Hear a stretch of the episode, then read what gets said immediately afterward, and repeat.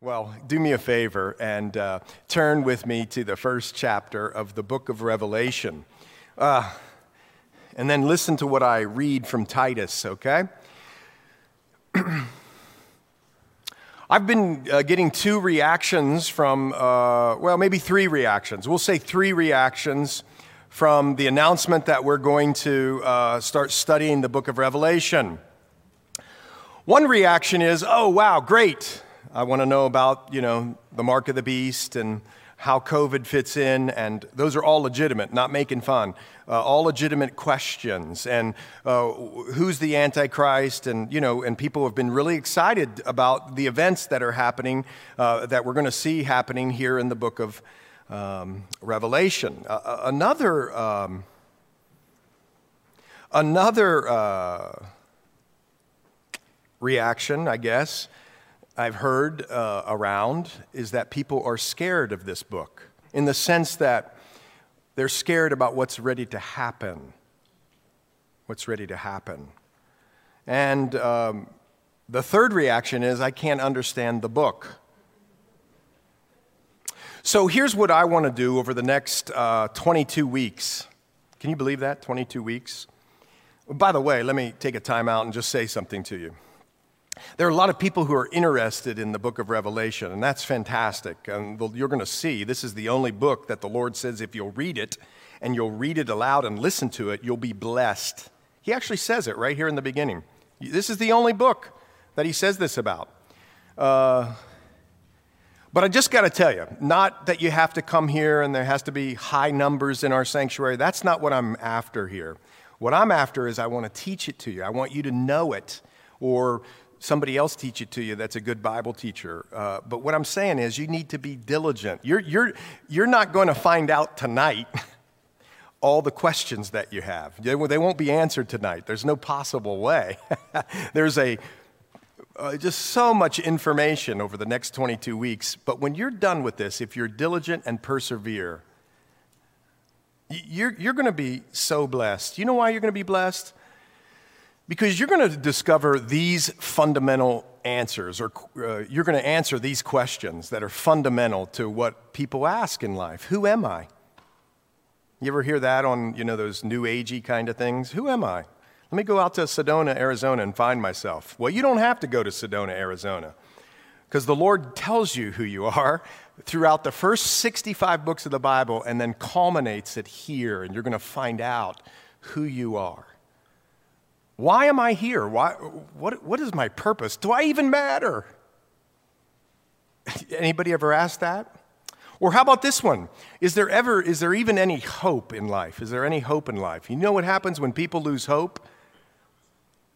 It's my wife over there listening to listening to a, a video. But anyway, oh,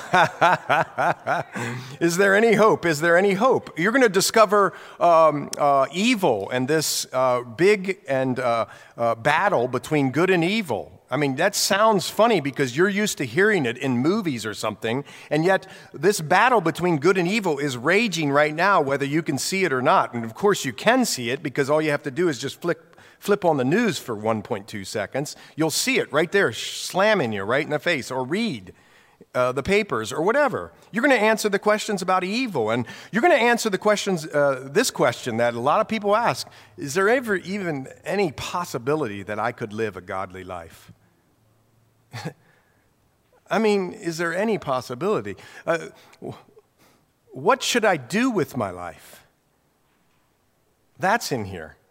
You're, you're going to learn things like uh, Jesus being the one who provides the way to the Father. You know that from the rest of the New Testament and the Old Testament. But you're going to learn about the second coming. You're going to learn about the rapture over the next two, 22 weeks. You're going to learn about the millennial reign, and there's different views on the millennial reign, different views on the rapture. You're going to learn about several judgments we don't really see much or talk about judgments now, but we sure will when the, um, uh, the tribulation period hits, and we learn about it here in uh, 6 through 19 of the, of the book of Revelation. You're going to learn about a final victory over Satan. You're going to learn about, listen to this one. Do you ever know this? There's, so, there's a lot of promises God's promises are contained in the book of Revelation. We don't go there much to do our cutesy little uh, Bible memorization, but it's a great place to do it. There's lots of great promises uh, right there. Why did, why, uh, I was at a pastor's conference about two years ago. I'm sitting in the back, kind of snoozing, not snoozing, but just, you know, tired and just kind of relaxing. And I heard the, the speaker say, if you haven't taught the book of Revelation to your, uh, uh, uh, to your, your flock or your congregation, you've been woefully negligent. And I kind of sat up for a minute and went, wow, okay, that's pretty harsh, but okay, I get it.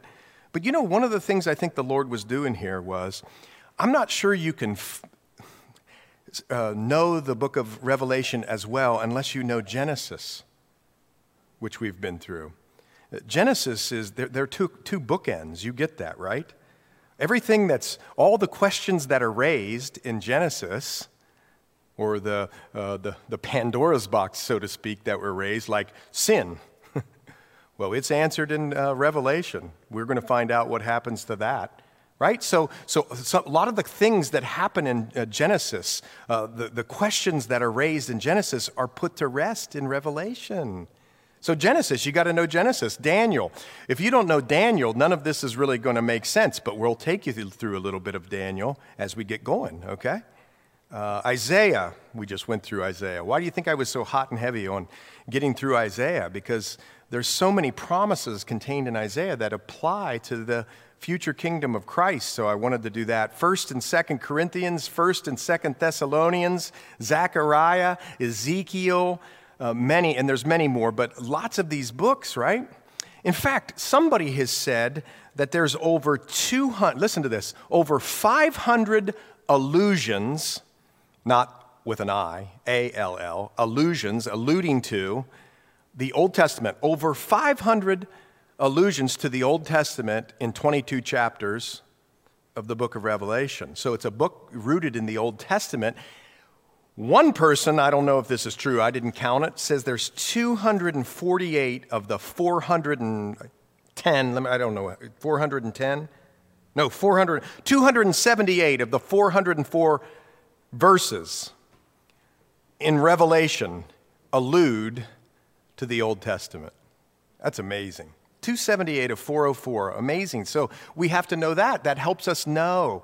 Why do you think we're growing in the Old Testament, man? It just, boom, it just expands your faith. So uh, uh, we're doing that. So let's do this. I'm going to read to you something. Oh, I, I said some people have told me they're scared. No kidding. Maybe it's one of you. But listen to this. I want you to hear Titus uh, the, the, the, the chapter in Titus on grace, verse 11. I'll read it to you. You don't really have to turn there, but if you want to, go ahead.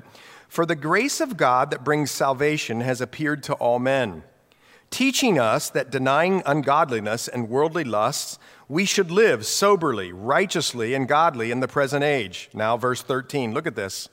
Looking for the blessed hope. I'm not a smart guy. But blessed means blessed. It means happy. When the Lord returns, for those who are in Christ, we are going to be jumping for joy. Well, anyway, okay. So, uh, so glorious appearing of our great God and Savior, Jesus Christ. By the way, it calls him the great God and Savior. I mean, pretty plain that Jesus is God. So, what I'm hoping happens after you get done with this is you, your fear is gone, but your burden for people is elevated. Did you catch what I just said? Your fear personally is gone because their perfect love casts out fear. We're not supposed, or we're not given a spirit of fear, but your burden for people is going to go through the roof. You're not going to just see life as a paycheck living, kingdom building, white picket fence having, vacation taking American. I think. I think what you're going to be is kingdom thinker, a Christ follower thinker who desperately has a burden for the souls of other people. That's what Revelation does. So, turn with me to chapter 1. Turn with me to chapter 1, and as we go, I'm going to answer the questions of why, when, where, how, etc. The, the, the uh, beginnings, or you know, what this book's background is all about. But I'm going to read a few verses first. Here it comes the word of the Lord, starting in verse, or chapter 1, verse 1. We begin with the revelation of Jesus Christ, which God gave him to show his servants things which must shortly take place. And he sent and signified it by his angel to his servant John, who bore witness to the word of God and to the testimony of Jesus Christ, to all things that he saw. Blessed is he who reads and those who hear the words um, uh, of this prophecy, and I want you to mark this, and keep those things which are written in it, for the time is near. So, Lord, we just help us by your Spirit and tell us, Lord, what you would want us to have and, and talk about and think about here tonight. We need your very words straight from heaven, Lord, not the words of a man or anyone else um, but just you, Lord. And we need you desperately in Jesus' name. Amen. So, obviously, the first thing I want you to see is that this book is not the revelation of St. John, as it reads in some books. Might even be in your book, but it's uh, the revelation of Jesus Christ. Now, what is the word there in the Greek? Apocalypse. And what I want you to see to start to calm fears is we think of apocalypse like, you know, zombies running around, like chaos and uh, terror and fright and that sort of thing. But all apocalypse means, folks, in the Greek, is the unveiling.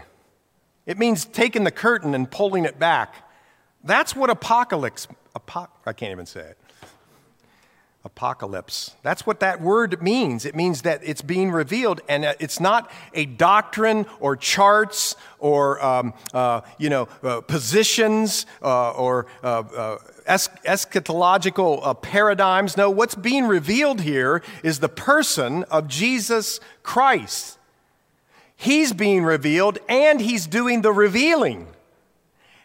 And he's giving us the agenda that will be revealed. He's, we're unveiling Jesus Christ. Uh, this writer is unveiling Jesus Christ. See, that's all that means. Now, what's interesting is do you know what the Apocrypha is? Apocrypha, apocrypha means something that's hidden. Apocalypse means something that's unveiled. I want you to see something at the back of this book.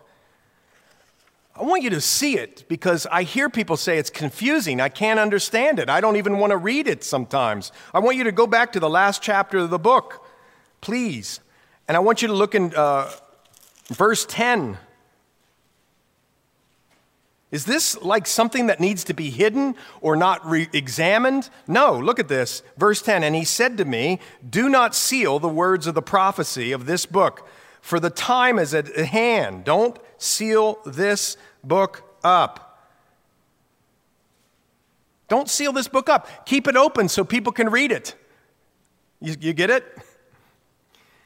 This is something that I want my church to examine. How do I know it? Because look at this.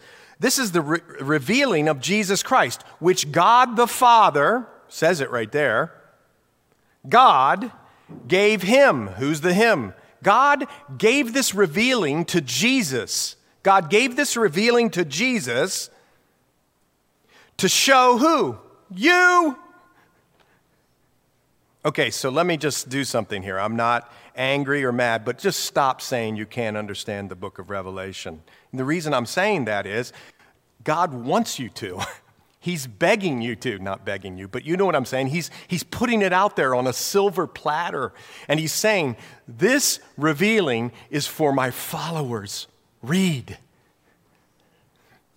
So I want to take away the stigma that this thing is too difficult for us to understand. You can understand it. And when we get done tonight, you're going to have an outline in your Revelation book, and it's going to make all the sense in the world. Okay? So it's the revealing of Jesus Christ, which God gave to Jesus to show us.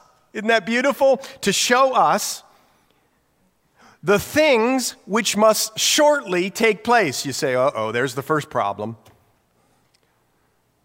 Shortly take place. This thing was written in 96 AD. Shortly take place, except for you don't know the word in the Greek, and neither did I till I looked it up. That word is the same word that we would use for a, what is it, a tachometer? The thing that shows you going from zero to 100 in your car. Is that what it is, a tachometer? It's that word. This word doesn't mean um, uh, it's coming closely in time to the time it was written. What this word means is when these things happen, they're going to go like this bang, fast. That's what this means. There's a big difference. You get that? It's not uh, coming closely in time to the time that they wrote this, 96 AD. That's not what that word means. This word means when these things rev up or start, like Jesus talked about in Matthew 24 in the Olivet Discourse, when those things start happening, it's going to go bang fast. That's what that means. Everybody tracking? So the revelation of Jesus Christ, which God gave him to show us. Oh, how beautiful. Things which must shortly take place. Make sure you note that shortly. And he sent and signified it by his angel. Really interesting. He had a messenger, an angel. And so it went like this from God the Father to God the Son to show to the servants, and God the Son called upon an angel to go talk to John. you get that? That was a mouthful.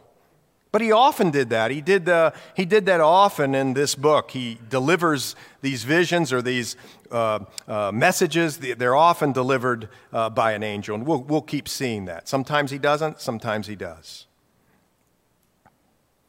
And he sent and signified it by his angel to his servant John. And we're going to talk about this in a minute. We believe in a futuristic um, interpretation of this book, which calls for a literal interpretation of what we're reading.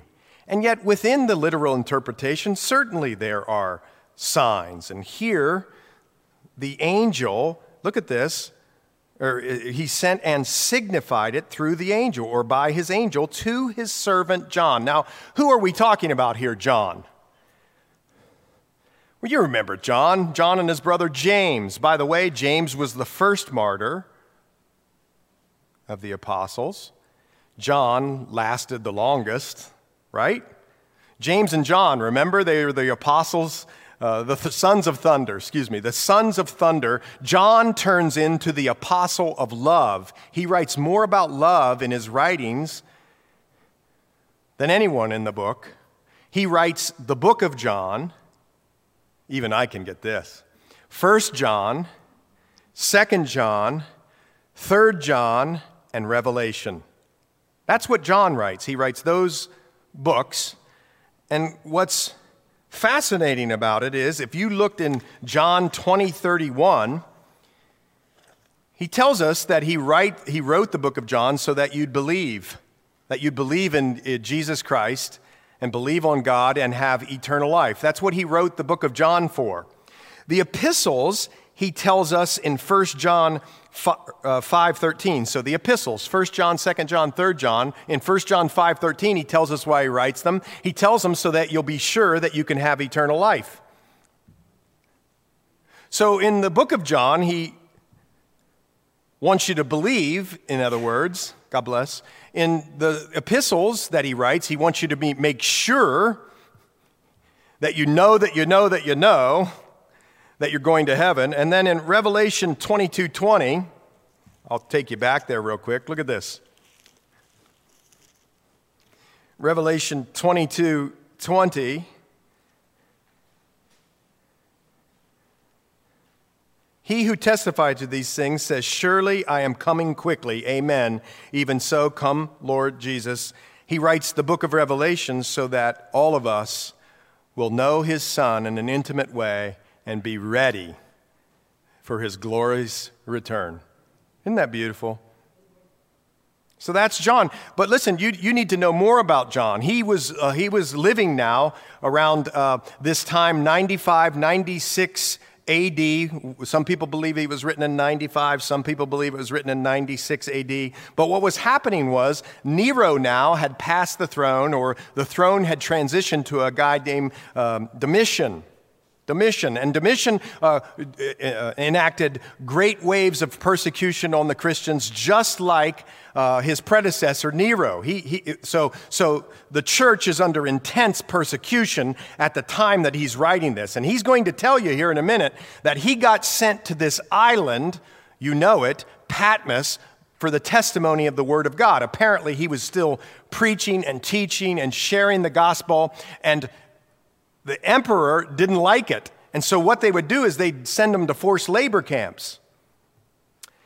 And there's some uh, uh, extra biblical history that says on Patmos they would labor all day, breaking rocks and doing things. It's not a very big island. It's uh, in the Aegean Sea, off of Greece, off of Turkey. You know that, right? Asia Minor in the Bible is Turkey, and that's where it was. And here he is. He's been exiled to this place called Patmos. That's John. And he's writing this book under intense, intense persecution. So look at this. He sent and signified it by his angel to his servant John. Look, look at this, who bore witness to the word of God. That's what happened to him. He was sharing the gospel. The Roman emperor didn't like it. He sent him to Patmos. That's why he's there. That's interesting. Rabbit trail, but not really. Hmm. This is the most intimate apostle of Jesus Christ, the one whom Jesus, say it, loved. He sat at his breast, right? He reclined with him. He, he was part of that inner three that would go places with him and do things that the other apostles didn't. He was the apostle of love because, you know why he was the apostle of love? Because he knew that Jesus loved him. There's an, a sermon for you. But even more than that, I want you to see something, folks. If you want to live a godly life, the book of Second Timothy tells us you will encounter tribulation. Not what you hear on TV, folks, that your life is going to be picture perfect and rosy. No, if you claim the name of Christ, you can be the most loved one, John, and find yourself in a forced labor camp in the island of Patmos. In the island of Patmos. Isn't that interesting? So here he is, and he's uh, seeing these things and uh, bearing witness to the Word of God and the testimony of Jesus Christ and to all the things that he saw. And it says here, uh, Blessed is he who reads and those who hear the words of this prophecy. I want you to see something. This is prophecy. It is prophecy. But it is also additional, in a sense, look at this Beatitudes. Blessed are the meek, blessed are the poor. You, you get it from the Sermon on the Mount? Check this out. Blessed is he or she who reads, and those who hear. Apparently, they were reading this in the churches it's sent to, reading it out loud. Uh, uh, those who hear the words of this prophecy, it is prophecy, and keep those things. Keep them. You and I and we must be ones who not only hear these things, but keep these things. Do you hold these things dear, or are you scared of them? See it? Here's this book that he wants to open up to his servants, and he says, I'm not even going to seal it up. I want you to keep reading it, I want you to keep hearing it. I want you to then keep these things dear so that you'll actually do the things. Why? Because the time is near. Now, catch this. This is fascinating. You know, seven's going to be a big number in the big book of Revelation, right? You know it's a big number? Well, right, and including seven Beatitudes. There's seven Beatitudes in the book of Revelation. Blessed is the one who reads these. You just read it in 1 chapter 3. How about this one in 14, 13? Blessed are the dead who die in the Lord from now on. Blessed is he who stays awake or is sober or alert for the Lord's coming. 16, verse 15. Uh, Blessed are those who are invited to the wedding supper of the Lamb. Hallelujah. Yes. 19, verse 9. Blessed and holy are those who have part in the first resurrection. There's another thing we're going to talk about the resurrections.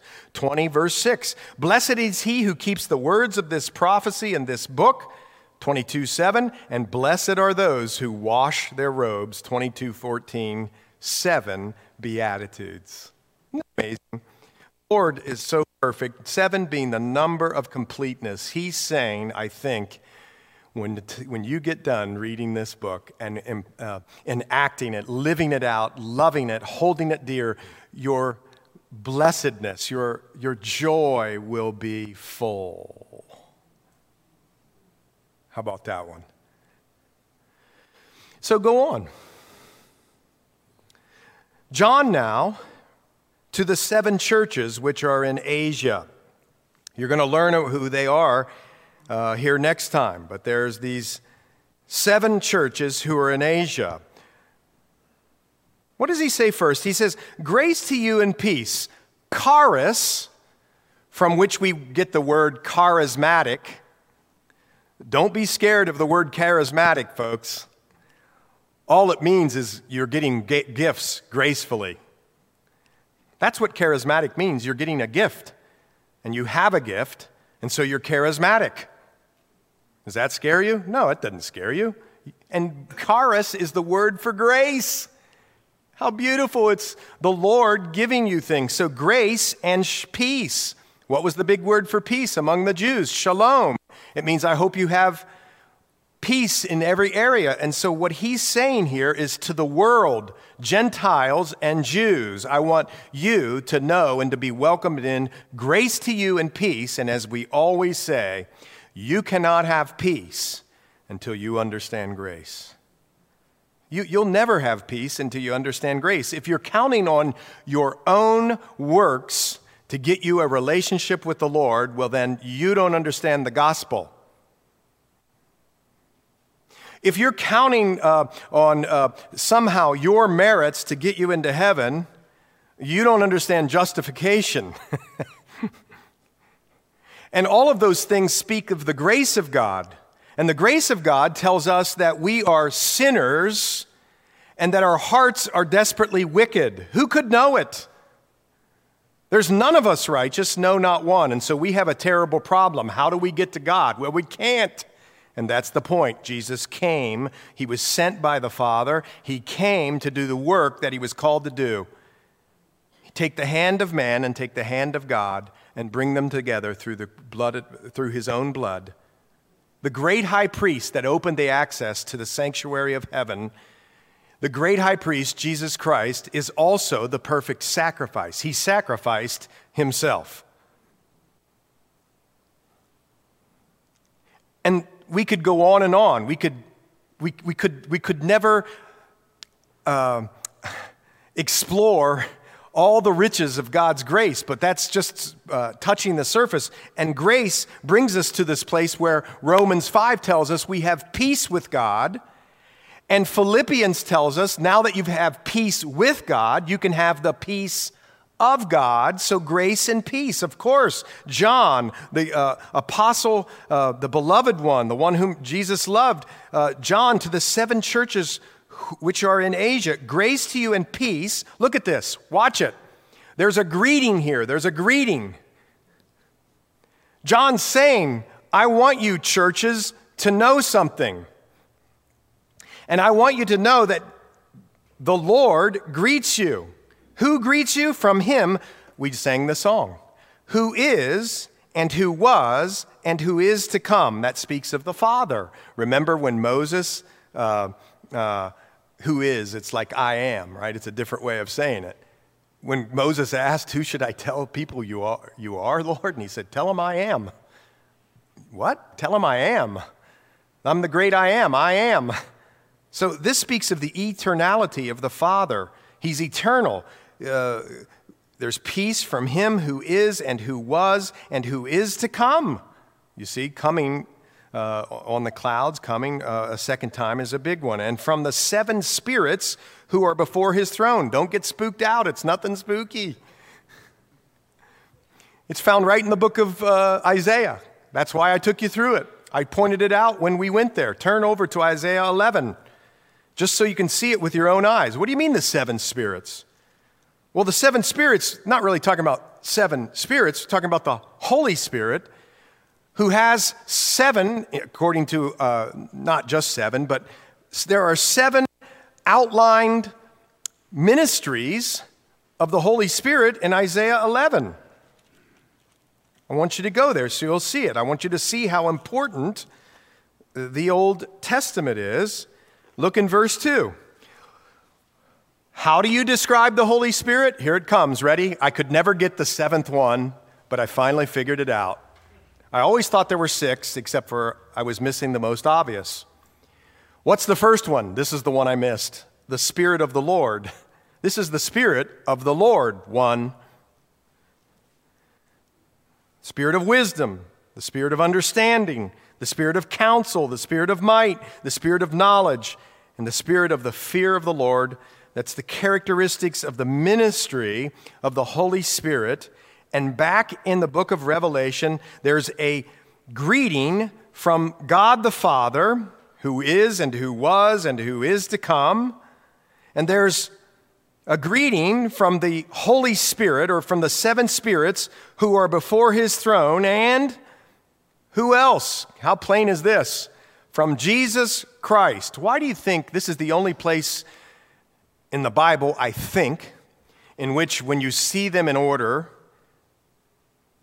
the Son is not in you know, the second place there, although it's not, I hate to say second place because that infers inferior, but you know what I'm saying. He's third here. He's spoken of third here.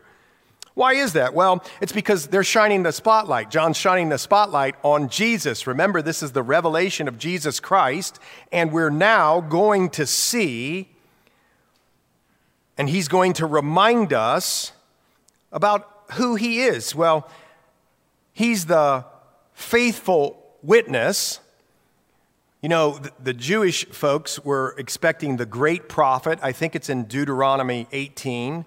Jesus is that. And Jesus was a faithful witness. You could read about it in John 3 to his father, or for his father, or of his father. And he's the firstborn from the dead. He's the faithful witness because he witnesses and prophesies and talks about the Father, and he's also the firstborn from the dead.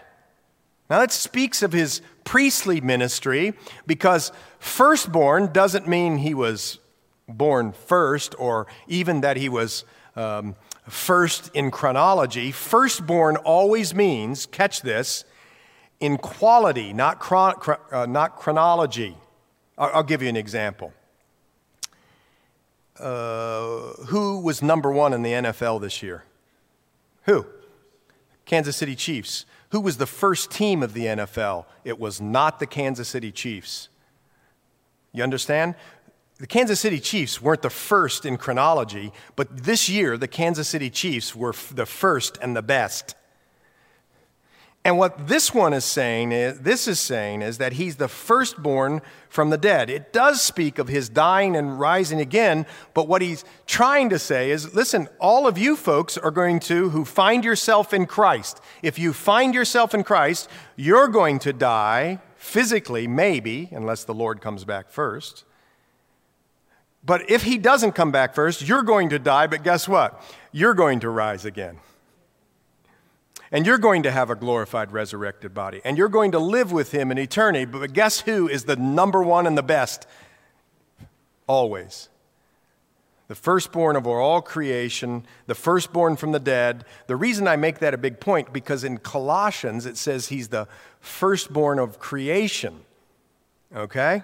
And when he's talking about the firstborn of creation, people, groups who don't testify to the deity of Jesus Christ. Say, look, he was born, he's a created being. No, he's not a created being. He's the greatest. That's what it means. That's why I'm trying to hit that home. Okay, so Jesus, the faithful witness, the firstborn from the dead, which speaks of his priestly ministry. The first one spoke of his prophetic ministry, the second one speaks of his priestly ministry. Why? Because Jesus opened up heaven. He died and rose again and opened up heaven.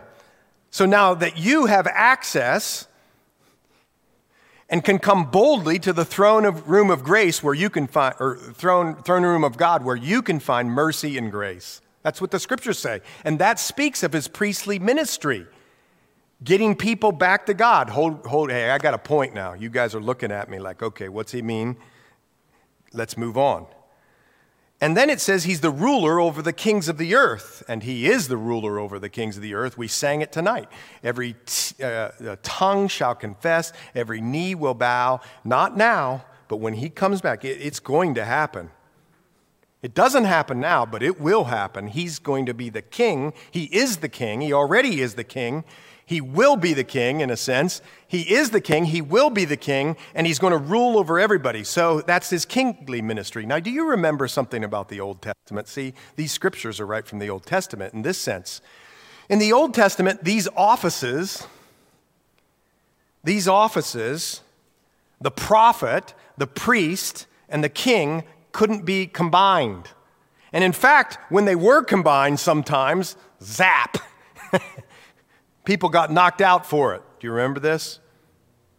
Look, it's because this was being reserved for Jesus, the only one who could fill these offices in the way that God wanted, of course. You see it? And so here, Jesus is the one who's giving the greeting. Now you're going, okay, get to the part about the beast. or tell me something about 666. But you don't get it this letter is being written to people who are going to die. I mean, think about it. Mom's being pulled out of the house and killed, daughter taken, killed, rocks, people I love dying. I'm seeing horror, people on fire. And this is being written to them. So they need to know this is who I'm serving really the one?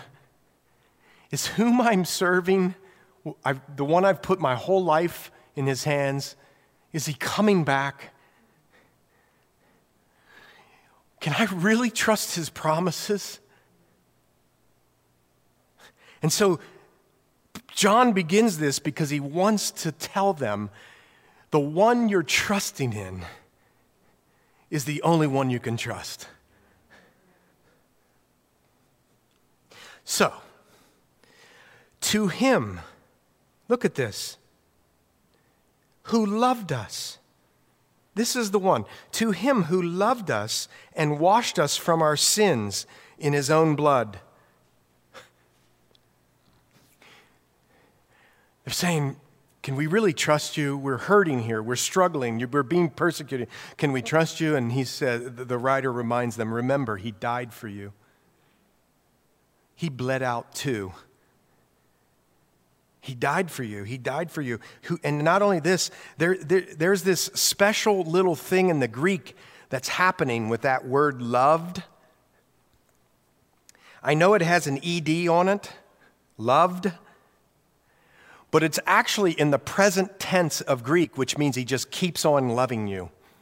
Isn't that beautiful?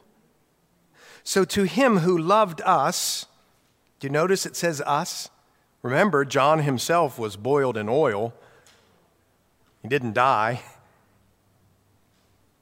And then washed us from the, our sins in his own blood and has made us kings and priests. He's reminding them of something that they already know. Peter wrote about this and that would have been circulated among the churches that they're part of a royal priesthood, a chosen nation. Remember that? A chosen generation. Remember that? And he's reminding them of the things that they know. You're a king and you're a priest. You could go to 1 Peter and read that. To his God and Father.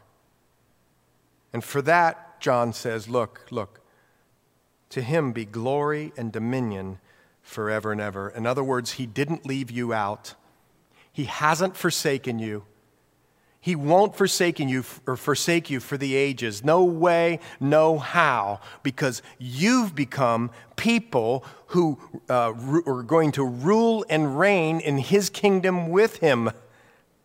You're part of the administration, so to speak. You're royalty in the sense that you're a son and daughter of the King. So I know you're hurting now. I know it's struggling now, or you're struggling now. Of course you are. These are hard and tough things, he says. But you're a king and a priest, and that's what you have to remind your own self of and myself of when we're going through tough times. John wasn't spared from tribulation. Paul wasn't spared from tribulation. Peter wasn't spared from tribulation. None of them were. And yet they were never more loved. They're in heaven now. They're our cloud of witnesses. And one day you'll be with the Lord and them. See? So, to him who loved us and washed us from our sins and has made us kings and priests, oh, to him be glory and dominion ever, forever and ever. Amen. And some see this as almost like a chorus uh, re- responding back to that greeting Behold, he's coming with clouds, and every eye will see him now, listen, when Jesus comes in his second coming, it will be apparent to everyone. There will not be any secrecy when Jesus comes back to the earth. There won't be any confusion. We'll all see him. I don't exactly know how, but we will. And he's coming in the clouds. By the way, that's a messianic pro, uh, uh, reference to Daniel 7:13. You could look it up later. He's coming with the clouds, and every eye will see him, even though they who pierced him. And all the tribes of the earth will mourn because of him. Even so, amen. What's that a reference to? Come on, folks. If you were with us a few last few Wednesday nights, you read through this in Zechariah. You read through this in Zechariah. Because when Jesus comes back, the seven year period of tribulation will have happened. He comes back at the end of that. And God is going to be dealing for those seven years of tribulation. I'm pointing to my watch because Israel is God's timepiece. There's a seven year period where God pours out his wrath on a Christ rejecting world and initiates and um, uh, brings about the revival and salvation of Israel, culminating with the fact that when he comes back, Zechariah 12 10 says, and then following, 13 and 14 says that the Jews are going to recognize their Messiah, Jesus Christ. Hmm. You see why it's a, a book to know, uh, to have already studied your Old Testament. Well, he goes on. In my uh, uh, Bible, it's in the red, red letters. It says right before it, even so, Amen, I'm the Alpha and the Omega the beginning and the end, says the Lord, who is and who was and who is to come, the Almighty. Again, a reference to Isaiah 9 6. Even so, I'm the Alpha and the Omega, the beginning and the end, says the Lord, who is and who was and who is to come, the Almighty. Well, just file something away there. Who's speaking, God the Father or God the Son? File it away for a second. So now, John introduces himself. Okay, he's greeted the seven church. He's given an introduction. He's greeted the seven churches. We're going to find out who those, uh, or most of those churches are, or all seven of those churches next week. He's greeted them.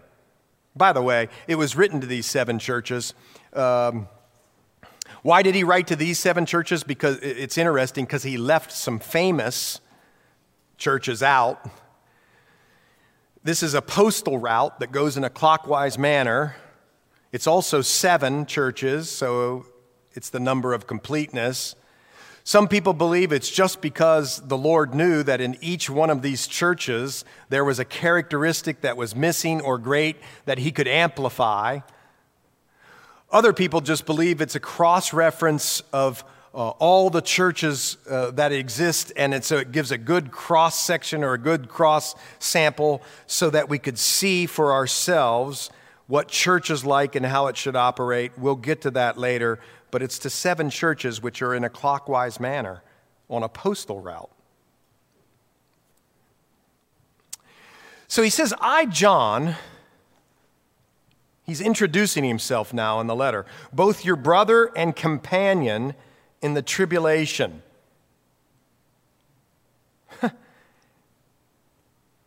both your brother and companion in the tribulation. Another interesting thing about John, think about it, the apostle that Jesus loved, he was part of the inner circle, just as we talked about earlier. He just says to them, I'm just one of you. I'm doing the same things you're doing. You see the humility of a follower, an authentic follower of Jesus Christ? You know what happens in our era? Hey, I'm the pastor. Why don't you serve me? Let me have the space closest to the building. Or, or whatever. When, in reality, we're all just the same with different gifts. Here, he just sees himself as one of the brothers or the sisters, part of the family, both your brother and companion in the tribulation. Again, you'll see that he is called the tribulation and kingdom and patience of Jesus Christ. I was on the island that is called Patmos for the word of God and for the testimony of Jesus Christ. I was in the Spirit on the Lord's day. Some people believe that just means he was worshiping on Sunday. The Lord's Day is the first day of the week. Some people believe this means he was just worshiping in the Spirit. You guys were doing it earlier today. You were in the Spirit worshiping on Sunday. Other people believe this is some uh, place that the Lord t- took him, which was really inexpressible. Remember when Paul went up to the third heaven? He said there were words that he had for it that were inexpressible. And some people believe that's kind of the same thought that John's expressing here I was so entranced and so filled up with the Lord, some believe, that I was I don't even know how to describe it except where I was in the spirit. And that's what he says. But on the first day of the week, on the Lord's day, not the day of the Lord, that's different. You all know that, right? The day of the Lord is when judgment comes. This is the Lord's day, the first day of the week. So when I ask you next week, when did John, uh, in uh, uh, chapter one, when did John receive his vision? You're going to say on Sunday, right? You're going to say on Sunday. You'll know. Okay. I was in the Spirit on the Lord's day, and I heard behind me a loud voice as of a trumpet saying, Here it comes again. I am the Alpha and the Omega, the first and the last and what you see, write in a book and send it to the seven churches, which are, oh, you will hear, see it today, which are in Asia, to Ephesus, to Smyrna, to Pergamos, to Thyatira, to Sardis, to Philadelphia, and to Laodicea. I want you to write to all of those. And this is going to turn out to be Jesus, by the way. We'll read about it in a minute. But think about it. I'm the Alpha and the Omega, then I'm the Alpha and the Omega Jesus is God, folks. By the way, this is very interesting. The letter alpha or the word alpha is written out in the Greek. The letter or the, the, the word omega is not written out, it's just the symbol for the omega. It's like I was, I'm the beginning and I'm the end that never ends. You get that? And you'll be with him if you're in Christ. So I heard behind me a loud voice as a trumpet. I wondered to myself as I was studying for this I never hear from the Lord, some people say, or I say. I never hear from the Lord. I wonder if it's because we're just not quiet enough. Hear the voice, the Lord's voice is loud as of a trumpet saying, I'm the Alpha and the Omega, first and the last. You would want to look in Isaiah 41, uh, uh, verse 14, 44, verse 6, 48. This is, these are all references to the one who is coming, the Messiah, see. the first and the last. I want you to write these things, what you see, in a book. Send it then on to these uh, uh, seven churches. Then I turned to see the voice that spoke with me. I turned, and having turned, how about this? I saw seven golden lampstands. And in the midst of the seven lampstands, one like the Son of Man. There it is again, Daniel 7, verse 13. It's a reference, it's a messianic reference. I, in other words, John's saying, I saw seven golden lampstands, and in the midst of the seven lampstands, I saw the Messiah. Somebody once asked me about a verse where two or three are gathered, here I am also. She's sitting in here right now. Here's your answer. Look at it.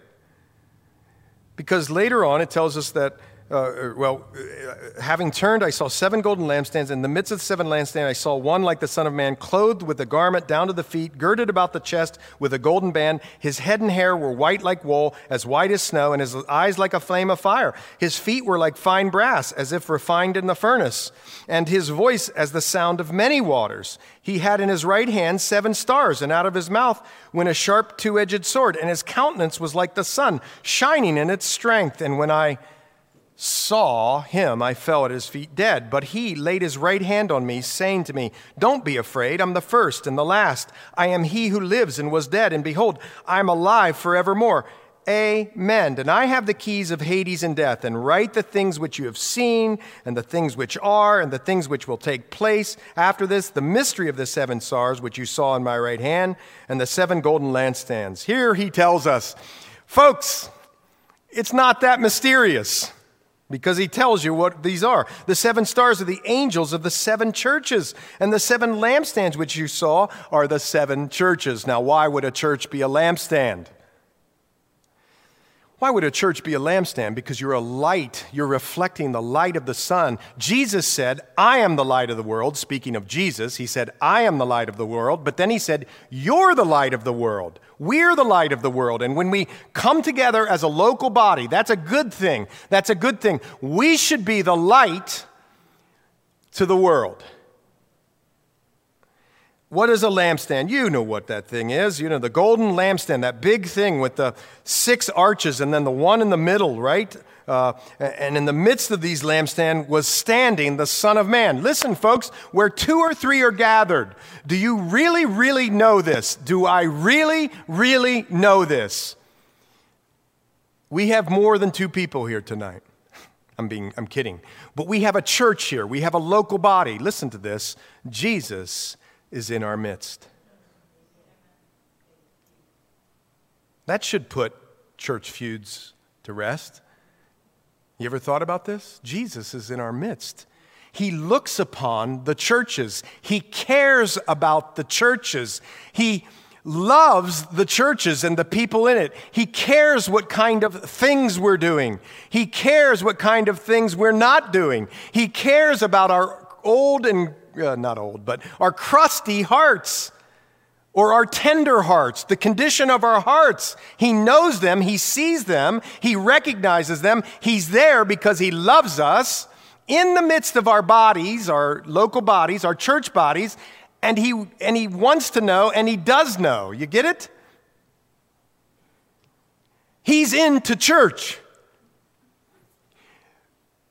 which I realize you can worship the Lord on a golf course, I guess, after you throw your club or your or your ball into the pond or whatever. You, you can go hiking and worship the Lord. Of course, you can do that. You can worship Him everywhere by the blood. But He wants you to not forsake assembling together.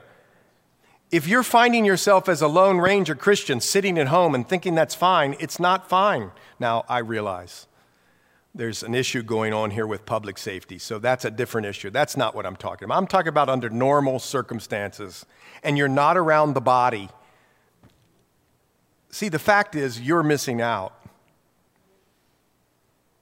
And you can worship the Lord from home, of course. And if you have a, a disability or you can't make it, yes, I, I get it. But I'm talking about the people who say, I just want to be a Lone Ranger, do my thing, and then go off and do it. Well, see, God's not calling us to that. do you want to just live your life the way you want to live it? Or do you want to live your life the way the Lord asks us to live it? Yes. And here he's into church. And many people just believe that these the way in which he looks here, in his, uh, some people believe, uh, let me back up. Some people believe this is the way he looks in his unveiled, glorified, exalted state. This is the way he looks. And some people say, well, this isn't exactly the way he looks now. Don't get caught up into the, these things and the sword in the mouth and all that sort of thing. That's symbolic of his character. Here's what I want you to do I want you to be a good Berean there and pray about it. By the way, I say that a lot. I've had about 10 people in the last month ask me, What's a Berean? Well, Bereans were people who searched the scriptures. They didn't just listen to a pastor, which I recommend. I mean, you listen, of course, but you go back and check everything, every single thing. I think that's in Acts 17 10 and 12. They would preach, and the Bereans would go and search. That's a great thing to do. But here, whether you believe this is really what he looked like in the vision or if symbolic of his character, look what he was clothed with a garment down to the feet. It speaks of the priestly garments, but it also speaks of righteousness. There's big uh, discussion in the Bible about having the right clothes on. Isaiah 61, you, must be clothed in the robes of righteousness. But he already is. And remember, the priests, no seams, etc. They were what? What was the, the, the, the fibers so that they wouldn't sweat? right? And those sorts of things. And it just speaks of purity and also his priestly ministry, a garment down to the feet, and girded about the chest with a golden band. Same thing that uh, uh, involves his priestly duties. And his head and hair were white like wool. That's a reference to Daniel 7, verse 9. The Lord White like wool hair speaks of purity, and white as snow, purity. And he has eyes like a flame of fire. Does he really have eyes like a flame of fire? You're going to be a Berean. But one thing I do know when he comes back, he's coming back in judgment. When he looked at Peter as Peter was crossing the courtyard, remember this, after Peter had denied him? I believe that scene and the way in which you think about it is a litmus test for your spirituality or your Christianity. Because when I read that the first time I ever read it, I went, oh no, Peter's in trouble. See, the eyes of Jesus, I believe, were full of grace and mercy and compassion, telling Peter it would be all right. But when the Lord comes back, look at this flames of fire. See, the Lord knows everything we've ever done. They're piercing. You could read that in Hebrews, uh, uh, the book of Hebrews. They're piercing. They see, he sees everything. He knows everything. He's uh, omniscient, all knowing, right? And uh, omnipresent and omnip- uh, uh, omnipotent. And his voice is the sound of many waters. And that's found many places in Ezekiel 1, etc. And that's such a beautiful scripture. I just once did a, a, a, a sermon on that. That does speak of loud water, powerful water. But if you think about it, the Lord wouldn't ever bend in half a bruised reed, He wouldn't break it off. A smoldering wick, he wouldn't snuff out. No, he would try, or he would. He would prop it up and build it up to back to flame or bring the the, the, reed back, right? In other words, have you ever been in the woods and you just heard the brook and you go, oh, that's so peaceful, so awesome? Or you, you go to the waterfall and you're like, whoa, wow. And then every bit of water in between, you see, the Lord can speak all of that to us. And He's going to speak it here to John. Watch this. Almost done. Hang in there. His voice was as the sound of many waters. It is powerful, but he can be so tender. He had in his right hand seven stars, and out of his mouth went a sharp two edged sword. You know that. The word of God is a double edged sword. But also in John 1:14 it tells us that he was full of grace and truth. God's words are graceful and truthful as they come out. And the perfect blend of both. Okay, hold on. And his countenance was like the sun shining in its strength. That's a reference to Judges 5:31. You could go there later. And when I saw him, look at this. This was the disciple or the apostle that Jesus loved. He hadn't seen him in 66 years. Jesus died and rose again around whatever, you know, I'm just estimating here. But he hasn't seen him. He's given his whole life to him. And now he sees him in whatever state he is, in the glorified uh, state, and it just slays him. Boom just right to his knees. And I just have to say, folks, Jesus is not our homeboy. You know that stupid bumper sticker? He's not our homeboy. He, we're not chummy. We're not buds. I mean, we are. He's our friend.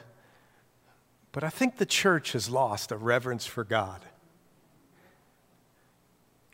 And you say, well, you, you, you don't dress up in here. Well, I don't think it has to do with your clothes, I think it has to do with your heart. He, he's not our homeboy. Here, this one fell at his feet as dead. It was powerful. And it affected him in a way just like Isaiah. Golly, Lord, when I look at you, I know who I am. I'm a sinner in the dust, and yet you can bring me up out of it. And he does bring him up out of it. You see it? He lays his hand on him, his right hand, his powerful hand, a comforting touch, saying to me, Don't be afraid. How beautiful is that? I am the first and the last. I am he who lives and was dead. And behold, I am alive forevermore. And you could go to Hebrews 7 for that. Amen. And he, I do have the keys of Hades and death. Do you understand how important that would have been to these people who had family members being dragged out and killed? Or they were about ready to be killed?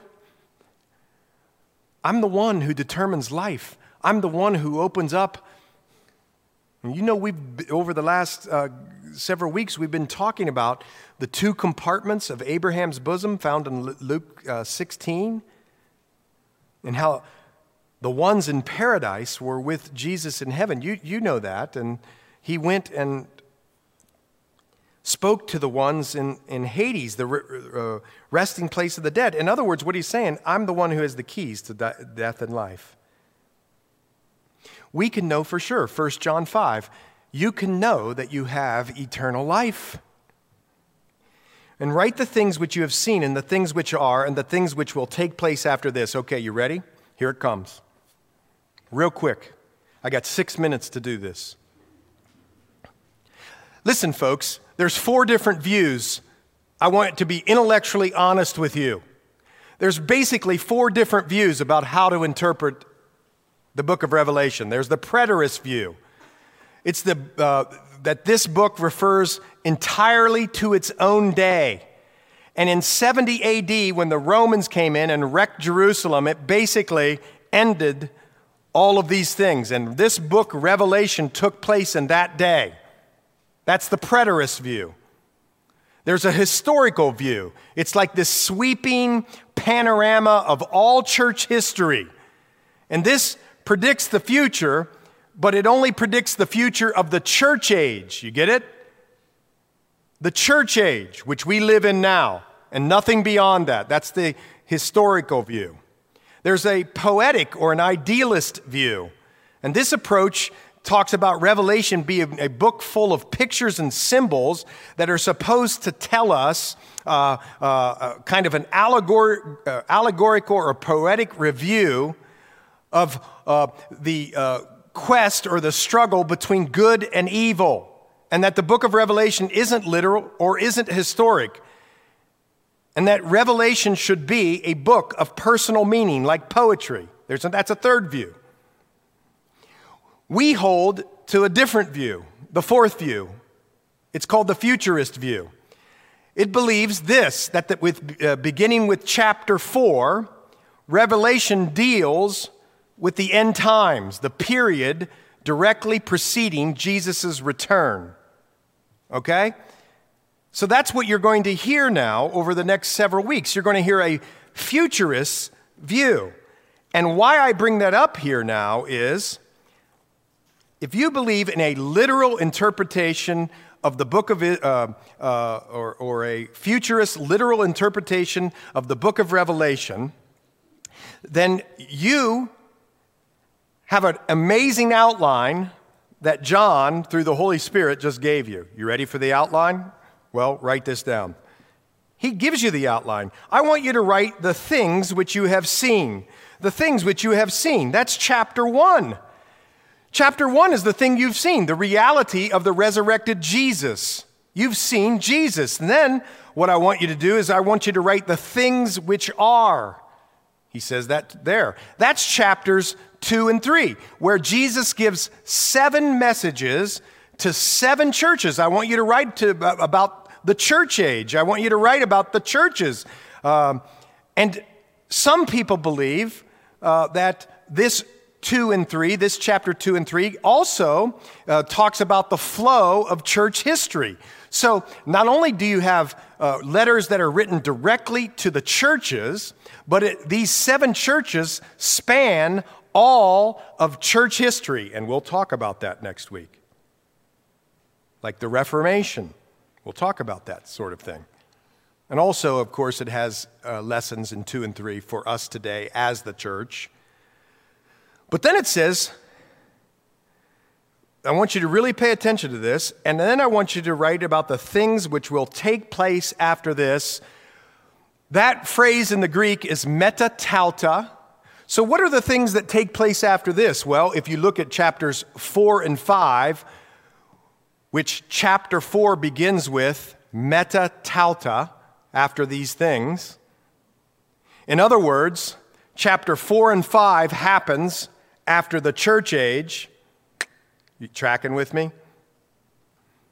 Here he says in chapter 1, I want you to write about the things which will take place after this, the words meta tauta in chapter 4, verse 1, he says, After these things, meta tauta, what things? The church age.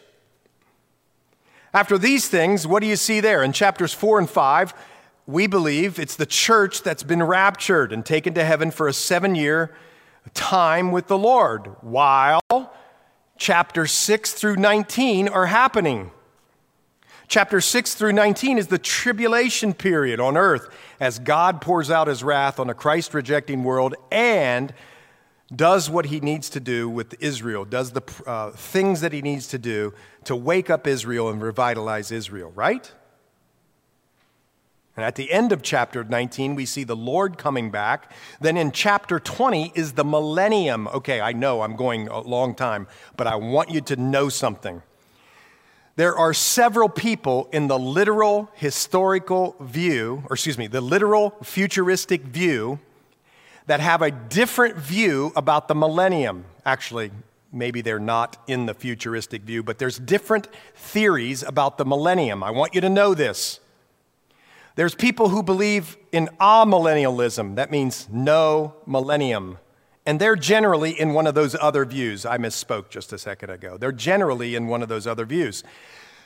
There are also people who believe in, or, or, or what are called post millennials. In other words, the millennium happens, but Jesus doesn't come back until after the millennium. You found yourself uh, in a church that believes in the third option, and it's called premillennialism. What's premillennialism? Even I can figure that out. Jesus comes back before the millennium. Okay, now I got to break it down a little bit further. Within premillennialism, with respect to the rapture, there are premillennialists, and there's basically three different views of the rapture. One view of the rapture is that Jesus comes back in the middle of the rapture. One view of the rapture is Jesus comes back at the end of the rapture, and one, or the third option is that Jesus comes back. Oh, do I keep saying rapture? Uh, erase that from the tape. Here, I'll start again. One uh, uh, is that uh, Jesus uh, raptures, the rapture happens in the middle of the tribulation. Did I get it right there? Uh, another view is that uh, the rapture happens at the end of the tribulation. Hopefully, I'm still getting it right. And then there's a third option, and that is that Jesus raptures the church before the tribulation. Now, we're a pre tribulation church as a leadership, but we recognize and understand that people have different views on this, okay?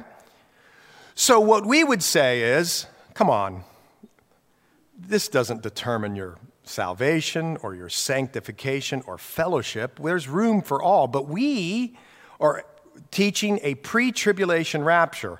But one thing I do think is important, and then I'll be quiet. I think it's important that you understand that a futurist literal interpretation of the Bible, to me, has a big impact on how you interpret the rest of the Bible. Do you pick and choose? Do you allegorize? Do you spiritualize things? No, I never do that in the first 65 books of the Bible. Then why in the world would you do it in the last book of the Bible? Get what I'm saying? And I think it makes an, a, a, big, uh, it's an important thing. Okay, so listen, here's your outline. Chapter one, the things which you've seen, the resurrected Jesus. Chapters two and three, the things which are given seven messages to the seven churches, and there's the chronology of church history and also things for us as the church. And then the things which will be hereafter, chapters four and five, we believe it's where the church is raptured and in heaven for that seven year period during the tribulation. Chapters six through 19 that is the tribulation period. At the end of chapter 19, the Lord comes back to Jerusalem to establish his kingdom. Chapter 20 is the millennium, and chapter 22 and 20, or 21 and 22 is the new heavens and the new earth, is where you'll ultimately spend eternity. When you get to that place of final destination, you know, you'll really be able to sing when we've been there 10,000 years, bright shining as the sun. We've no less days, right, to sing his praise than when we first begun. Okay.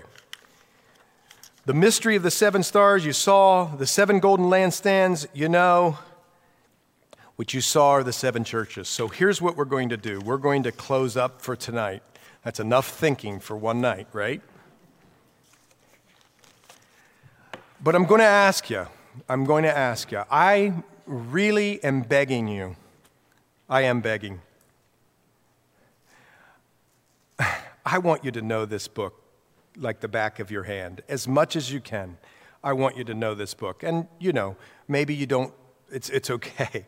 Maybe, uh, I, I really just stick with it if you can. As much as you can, stick with it and be diligent. I know you want to know about the mark of the beast. I know you want to know about one world government.